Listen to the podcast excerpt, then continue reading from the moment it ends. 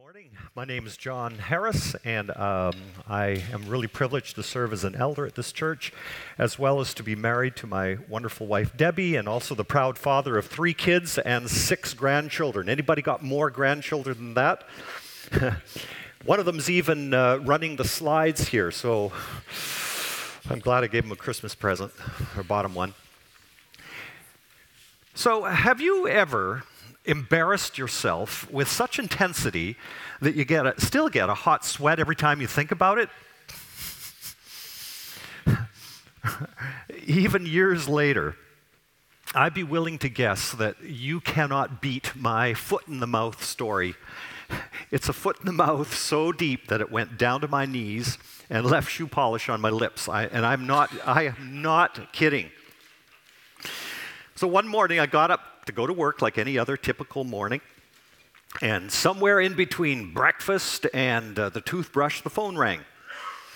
So, how often have you ever gotten a call where the person on the other end says that he's from the Prime Minister's office? Well, my heart either stopped or raced, I can't rem- remember which. And, and thoughts were going through my mind like, uh, oh man, well, if this is something good, okay, I'll take it. If it's something bad, oh, I was misquoted. Well, I was relieved to hear that it was good. And a couple of months later, Debbie and I were flying to Ottawa to collect an award that included being able to spend a big chunk of time with the Prime Minister in his office up in Parliament Hill, as well as uh, the greater part of an evening and a meal at 24 Sussex. So that sounds pretty good, right? No. So I'm standing in the Parliament building, and we walk down the hall to the PM's office, and, uh, we're, and we're passing these guards, and believe me, they did not crack a smile. They did not look amused, and little things coming out of their ears, and you know, talking like that. come up to this big door.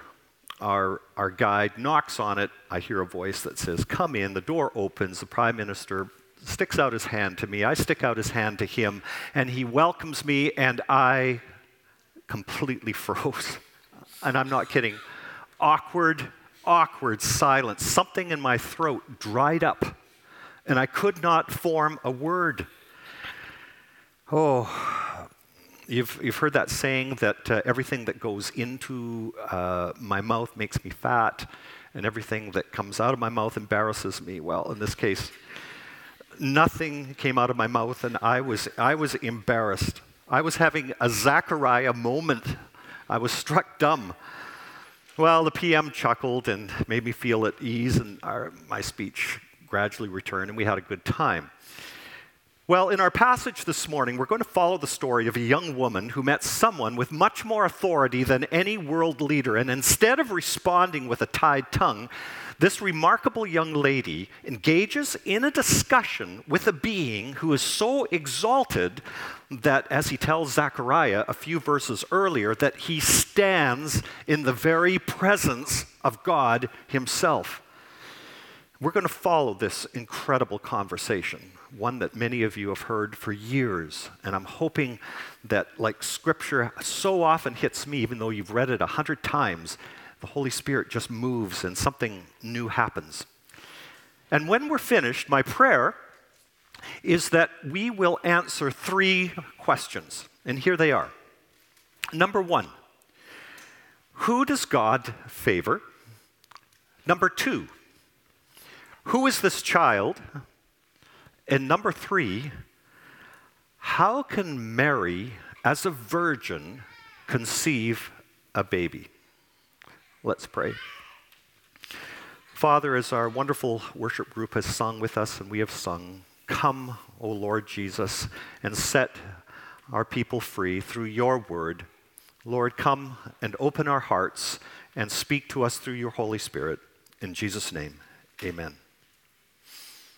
So, who does God favor? Well, let's start in verse 26. It sets the stage with a timeline. In the sixth month. Well, of course, what's the sixth month? It's the sixth month of what is it? I don't mind if you call stuff out. Don't worry, we're not going to go charismatic. Yeah. who is, who, what? Who, who was, Yes, right. The pregnancy of Elizabeth, mirac- the other miraculous pregnancy in this chapter. In the first part of this chapter, we have an elderly couple that's way past childbearing age, who, as you remember, are now expecting a son called, that we know as John the Baptist, right?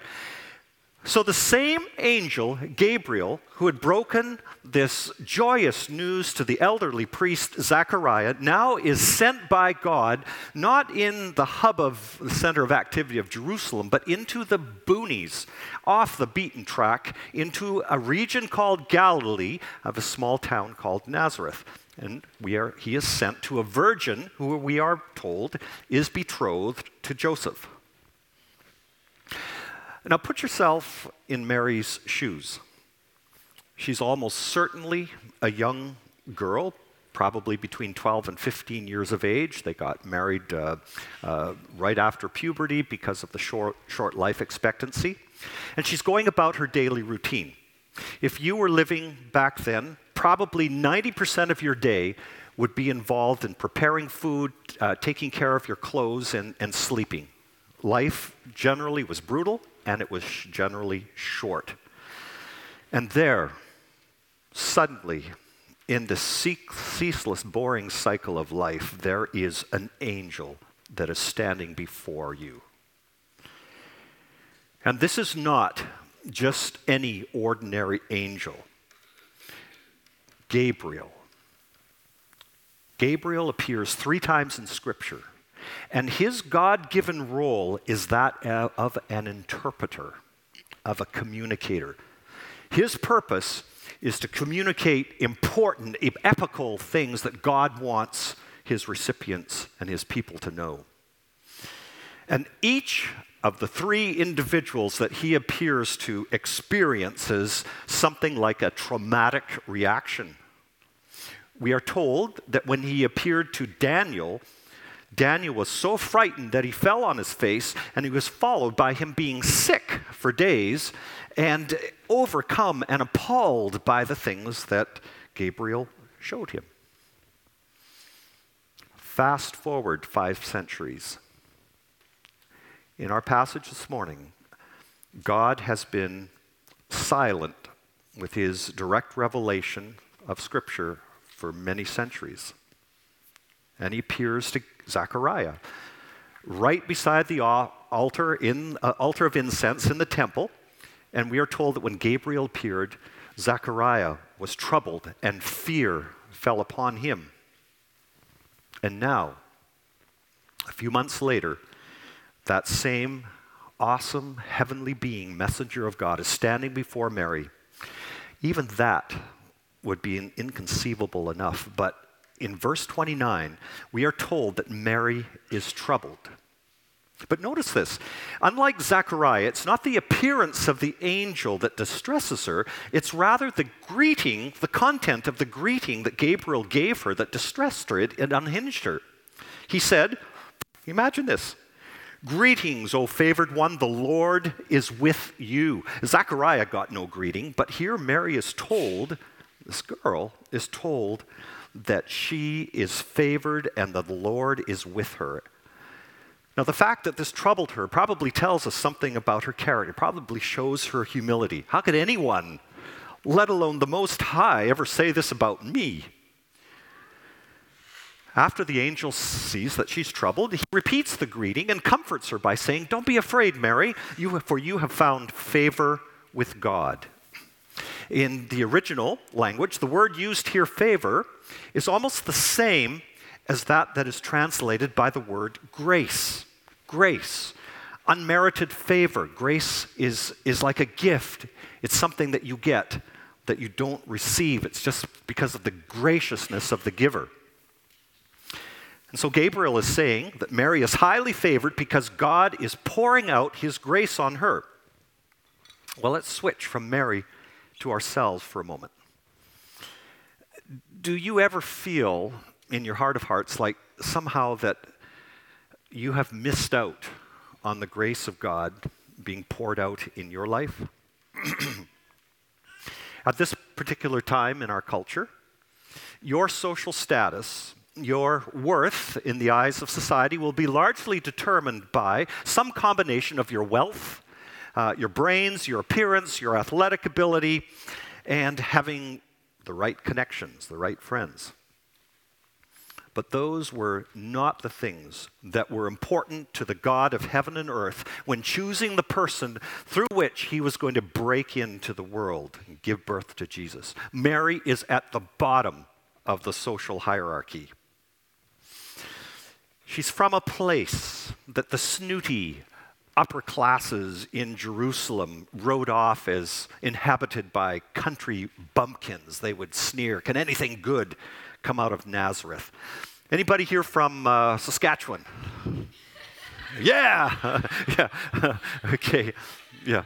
I, I, would say in, in our, in my, my wife is, and I've spent some time there, probably I would say the only real tension we have is me putting up with her cheering for that, what's the name of that football team? Uh, but if, if this was taking place in Saskatchewan, okay, Nazareth, Nazareth would be three telephone poles past Gopher Gulch. I mean, if you were, if you were filming corner gas, you couldn't do it there because it wouldn't be big enough to have a gas station. Impossible. So she comes from an inferior place. She's an inferior gender. Women definitely were on the bottom end of the social hierarchy. She not only is an inferior gender, she's an inferior ethnicity. She's a reviled Jew that's been colonized by the power, the boots of the Roman overlords. She's an inferior age, very young, inferior wealth incredibly poor. We know this because when her family, a few chapters later, goes to the temple to give an offering, she uses, they use the offer pigeons, which is what the poorest of the poor offered. She was either as poor as a church mouse or as poor as Job's turkey. You take your pick. And on top of all of those inferiorities, in the eyes of the world, she's about to lose what little dignity is left by becoming an unwed mother. And you can be sure that all the gossips in town will be doing the math as they watch her midriff swell. And yet, all that inferiority is washed away when not once, but twice, Gabriel tells her that she has been favored by God and that the Lord is with her. Did God make a mistake by choosing someone of such low account? No. You know that is often the way that God works. He often uses insignificant things to do great things. And I love the way that the apostle Paul picks up on this theme in 1 Corinthians 1:26. Listen to it. For consider your calling, brothers. Not many of you were wise according to worldly standards. Not many were powerful, not many were of noble birth. But God chose what is foolish in the world to shame the wise. God chose what is weak in the world to shame the strong. God chose what is low and despised in the world, even things that are not, to bring to nothing things that are. When I read this a couple days ago, I'm just the last uh, statement really really uh, struck me. God chose what is low and despised in the world. Follow this. Even things that are not, to bring to nothing things that are. Let's uh, leave Nazareth and go a few thousand kilometers to the west, Rome. Imagine the most powerful man in the world, Emperor Augustus, strolling through his palace. Any of you have visited Rome, you can still go through some of the ruins of his palaces. And it was prime real estate. It was sitting right over, with large windows, right over the amazing Circus Maximus. The Circus Maximus was one of the largest stadiums in history. It held about 150,000 people, and they watched the great sporting events, the uh, chariot races, etc. Can you imagine him? Ever thinking that some nameless peasant girl in some city that he's never heard of is going to have a tiny seed implanted in her womb, the things that are not. that one day in a few centuries will bring to nothing all of the splendor and the power of the Roman Empire. In fact, those things that are not are going to end up causing churches that are going to sprout up all over the ruins of Augustus's decaying monuments. It's true that God favors the use of small kid, uh, small things. A kid's five loaves and two fishes can feed thousands. A tiny mustard seed can grow into a giant tree that provides comfort for many. 300 Israelites under the fearful Gideon can rout a vast Midianite army. The gift of two pennies from a widow can be worth more than the bags of gold from the proud. A simple decayed rod of Moses can be held up over the Red Sea and be used to save the nation Israel and conquer Pharaoh. And he can even use a donkey to speak, Balaam's donkey. And I'm here to tell you, on the authority of the Word of God, that he uses the low things, the things that are not, to extend the same favor that he extended to Mary to us. And for those of us that bow in obedience to the gospel and believe, we get the same favor in principle. Now you're probably saying, what, what are you talking about? Well, I want you to notice the words that the angel used about Mary. He said that Mary was, what were the words? Highly favored. That phrase, highly favored, in the original is only used in one other place in the whole New Testament. And guess who is the recipient of that favor? It is those who have accepted Christ and accepted the gospel. Look at Ephesians chapter 1 verse 3. Blessed be the God and Father of our Lord Jesus Christ, who has blessed us in Christ with every spiritual blessing in heavenly places. Blessed us with every spiritual blessing in heavenly places. Do you know how rich you are? And then he, he lists them. He lists them for many verses. Here's a few of them. Verse 4 Even as he chose us in him before the foundation of the world, that we should be holy and blameless before him. In love, he predestined us for adoption to himself as sons through Jesus Christ, according to the purpose of his will, to the praise of his glorious grace. And here's that same favor, that same expression of favor, exactly the same words that, the, that Gabriel told Mary that Paul tells us is ours. To the praise of his glorious grace, which with which he has blessed us in the beloved. You are beloved. You are loved. Through Christ, that same favor of God can be ours if we will respond to the gospel with the same faith that our dear Mary showed. All right, so we've looked at who God favors. Let's uh, answer our second question Who is this child? Gabriel moves on from the greeting and now explains why this favor with God is so important for Mary. Again, put yourself in Mary's shoes. As she's trying to process this talk about favor with God, Gabriel unleashes a second surprise. It's a surprise that is, again, incomprehensible. She is to be the mother of a son. As a virgin? Quickly followed by a third stunner that her teenage body is to be nothing less than the means by which heaven is going to break through into the earth, through which God would become a man. And then Gabriel discharges an explosion of theology. It's like a machine gun of attributes, truth about God.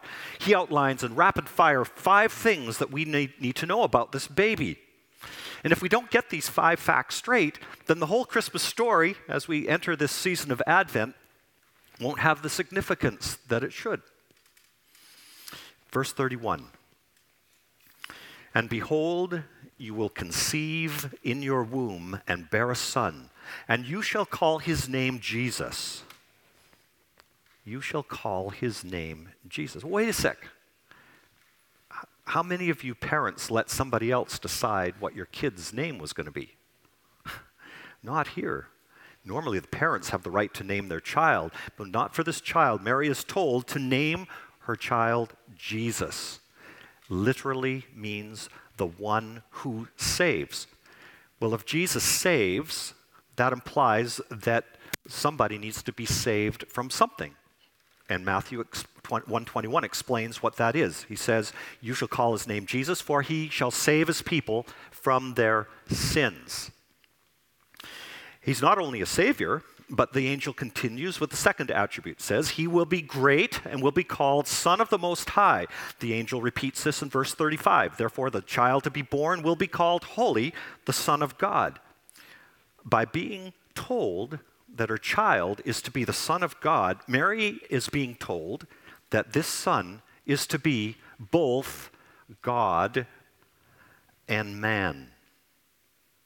Now, those of you that have read the Bible, maybe, maybe like me, you're just trying to figure out this. Like this seems like an oxymoron. How can, how can a, Jesus be all God? It's not like he's 50% man and 50% God. At the same time, he's all man and all God. Oh, that's hard. Uh, if he, if, if, and, and then you, of course you think about the doctrine of the Trinity. It's the same thing. How can God be one and three at the same time? It leaves your mind swimming. Well, I, uh, here's an analogy that has been very, very helpful to me, and I, and I know that uh, a lot of you, I've talked to you, like you know, Colin and uh, other people, a lot of you follow an incredible new area of science called quantum mechanics. And it, it's just mind blowing what the uh, forefront of science is, is discovering. And if you study quantum mechanics, you'll, you'll discover completely non intuitive that some particles can be more than one thing at once.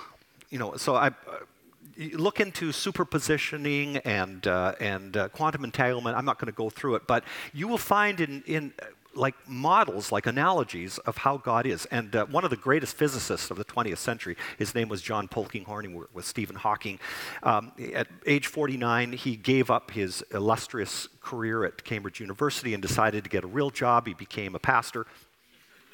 And, and he's written books on this. I, I marvelous, marvelous uh, scientist theologian, and if you ever wonder about these things, uh, wow, there, there's, there's so many incredible glories that God has embedded right into his creation. But anyhow, I'm not going to get into that. It's a little rabbit trail. But what is more, remember, not only is Jesus the God man, Gabriel continues, God, Son of God, is also a king.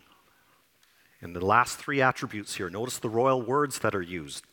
Number three, God is going to give him the throne of his father David, telling Mary Jesus is the Messiah, the anointed one. Number four, that he's going to reign over the house of Jacob forever. We don't have time to go into that, but that reign over the house of Jacob implies that his reign is worldwide. And the last, that of his kingdom there will be no end. His kingdom is going to be eternal. Well, Israel had a long experience with kings, and most of it was terrible. The majority of the kings in the Old Testament were evil. When we add up all of the kings of, of the United Kingdom of the 12 tribes, plus the uh, kings from the later division from Israel and Judah, right from the very first one, which was Saul, to the last one, which was Zedekiah, just before the Babylonians took uh, the southern two tribes of Judah into captivity. We get a grand total of 42 kings and one queen. And of those 43, seven, only seven, were primarily good. And good was being defined not necessarily as competence, but as simply a king who feared the Lord.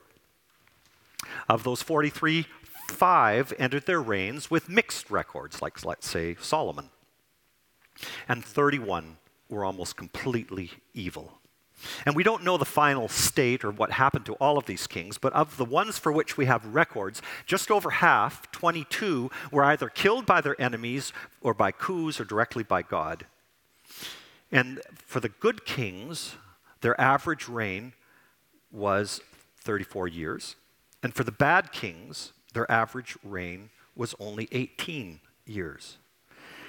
The point is, is that every reign of those kings and, and queen were temporary. And all of the kings and queens that have ruined, ruled throughout history have always been combination of some degree of flaws and temporary.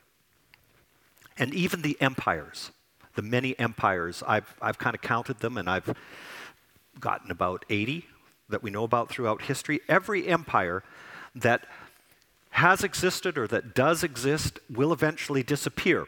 And mathematicians have kind of calculated uh, that the average empire lasts for somewhere between 250 and 400 years.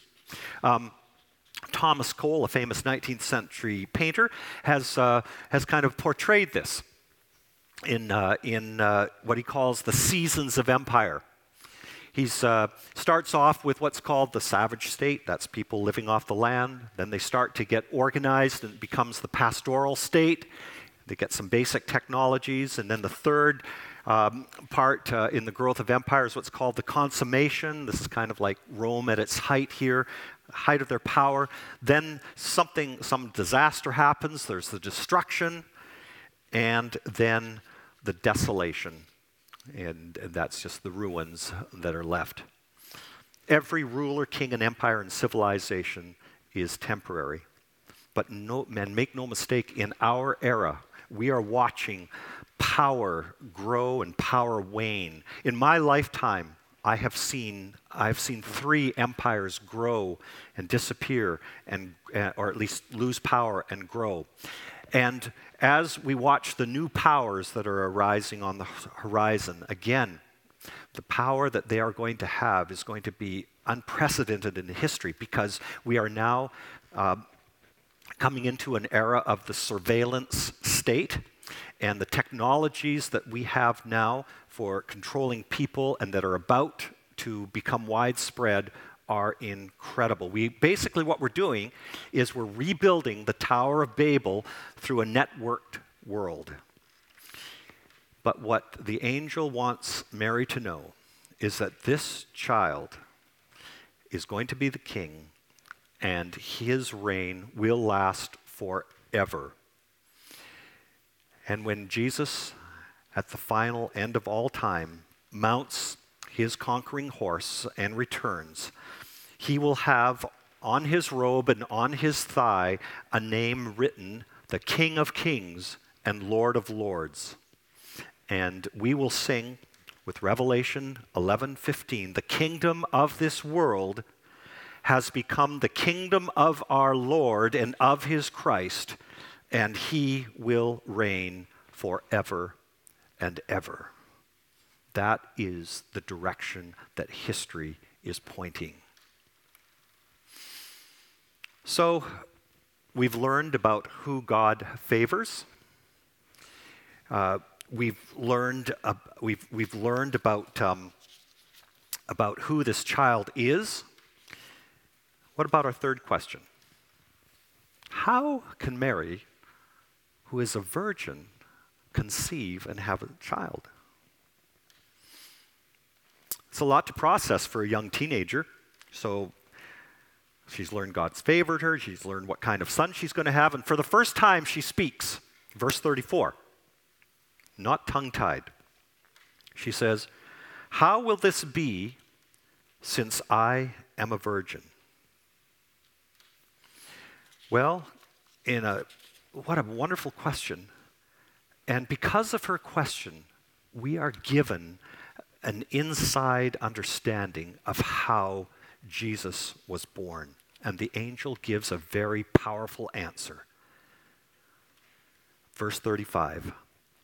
And uh, this, uh, this almost uh, uh, gives me goosebumps. And the angel answered her, The Holy Spirit will come upon you, and the power of the Most High will overshadow you.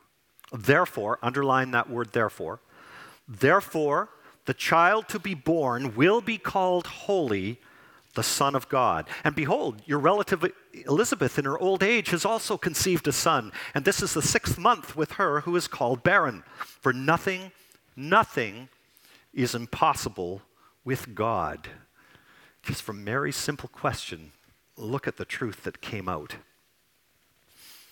How is Mary, who is a virgin, to conceive? The Holy Spirit is going to come upon you. All throughout, all throughout Scripture, the Holy Spirit, one of his attributes, one of his jobs, is to impart, is to generate life. And that in combination with the power of the Most High overshadowing you, that reminds us of some of you remember that story in Exodus 40 where nothing less than the cloud of God's glory has filled or it overshadowed that location where the ark was placed in the tabernacle. It's the same language, that overshadowing. On the Mount of Transfiguration, where uh, Peter, James, and John went up with Christ onto a mountain, and, and Christ's glory somehow broke through his humanity. And it says that the cloud of the power of the Most High came and overshadowed Jesus, along with Moses and Elijah, Peter and John.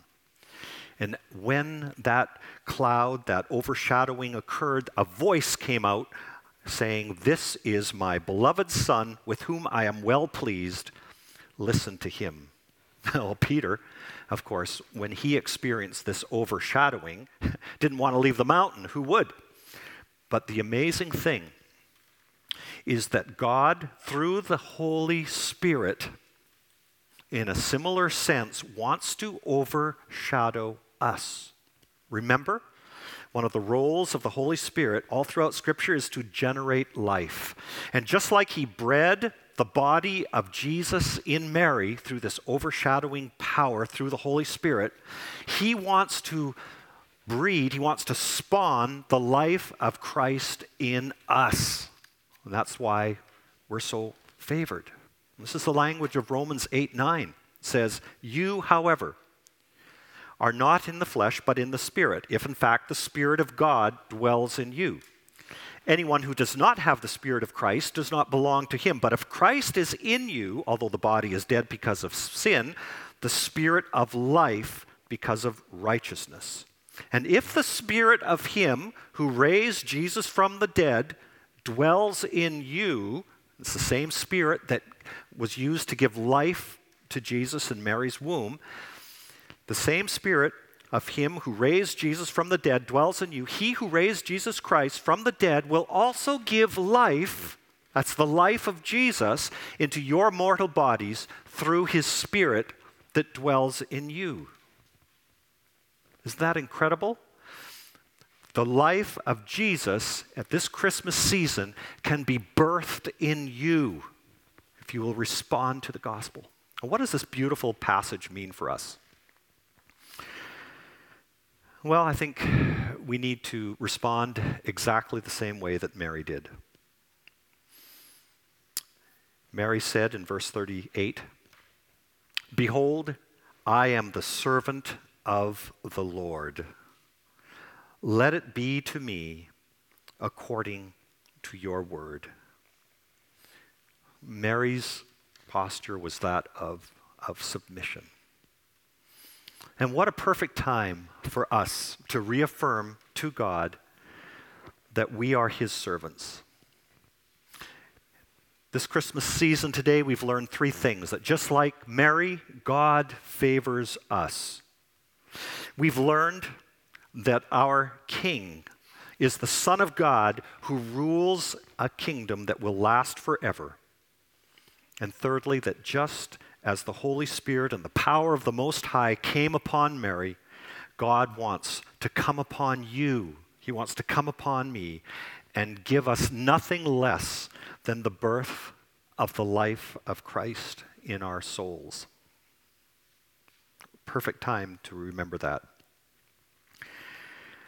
Um, in, in conclusion, I just want to share with you a poem. Um, every time I come to this season, um, I, am in absolute awe. Uh, I, I cannot understand, I cannot wrap my head around the fact that the, the creator of all things, who made the uh, 100 billion galaxies explode off into space, creator of all things somehow can become vulnerable, can become limited, and become part of his creation, and even allow his creation to wound and destroy him.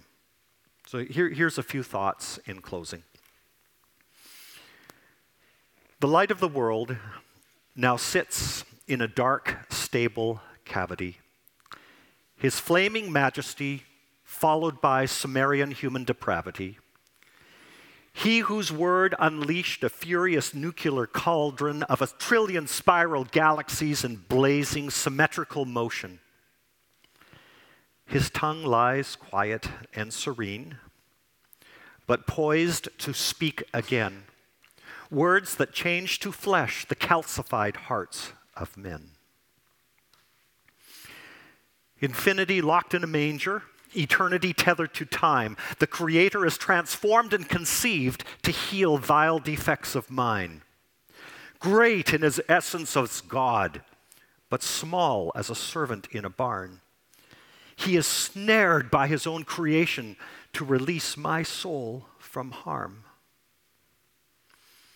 The inns are still filled with anxiety, but fear not, neurotic earth. Make room in your troubled hearts for the miraculous new birth, for he trades his sapphire thrones and celestial armies of white, and the luminous radiance of gold and the carnelian heavenly heights, for a donkey's dish of straw and naked defenselessness as he prepares for epic battle, dressed only in holiness. Let's pray. Father, we rejoice and we humbly accept the favor that you have sent to us through this child that was born to Mary. Father, please come over us, overshadow us through your Holy Spirit. Give us the life that you have promised. And may be, this be the strength by which we live life this week in obedience as your servant. In Jesus' name, amen.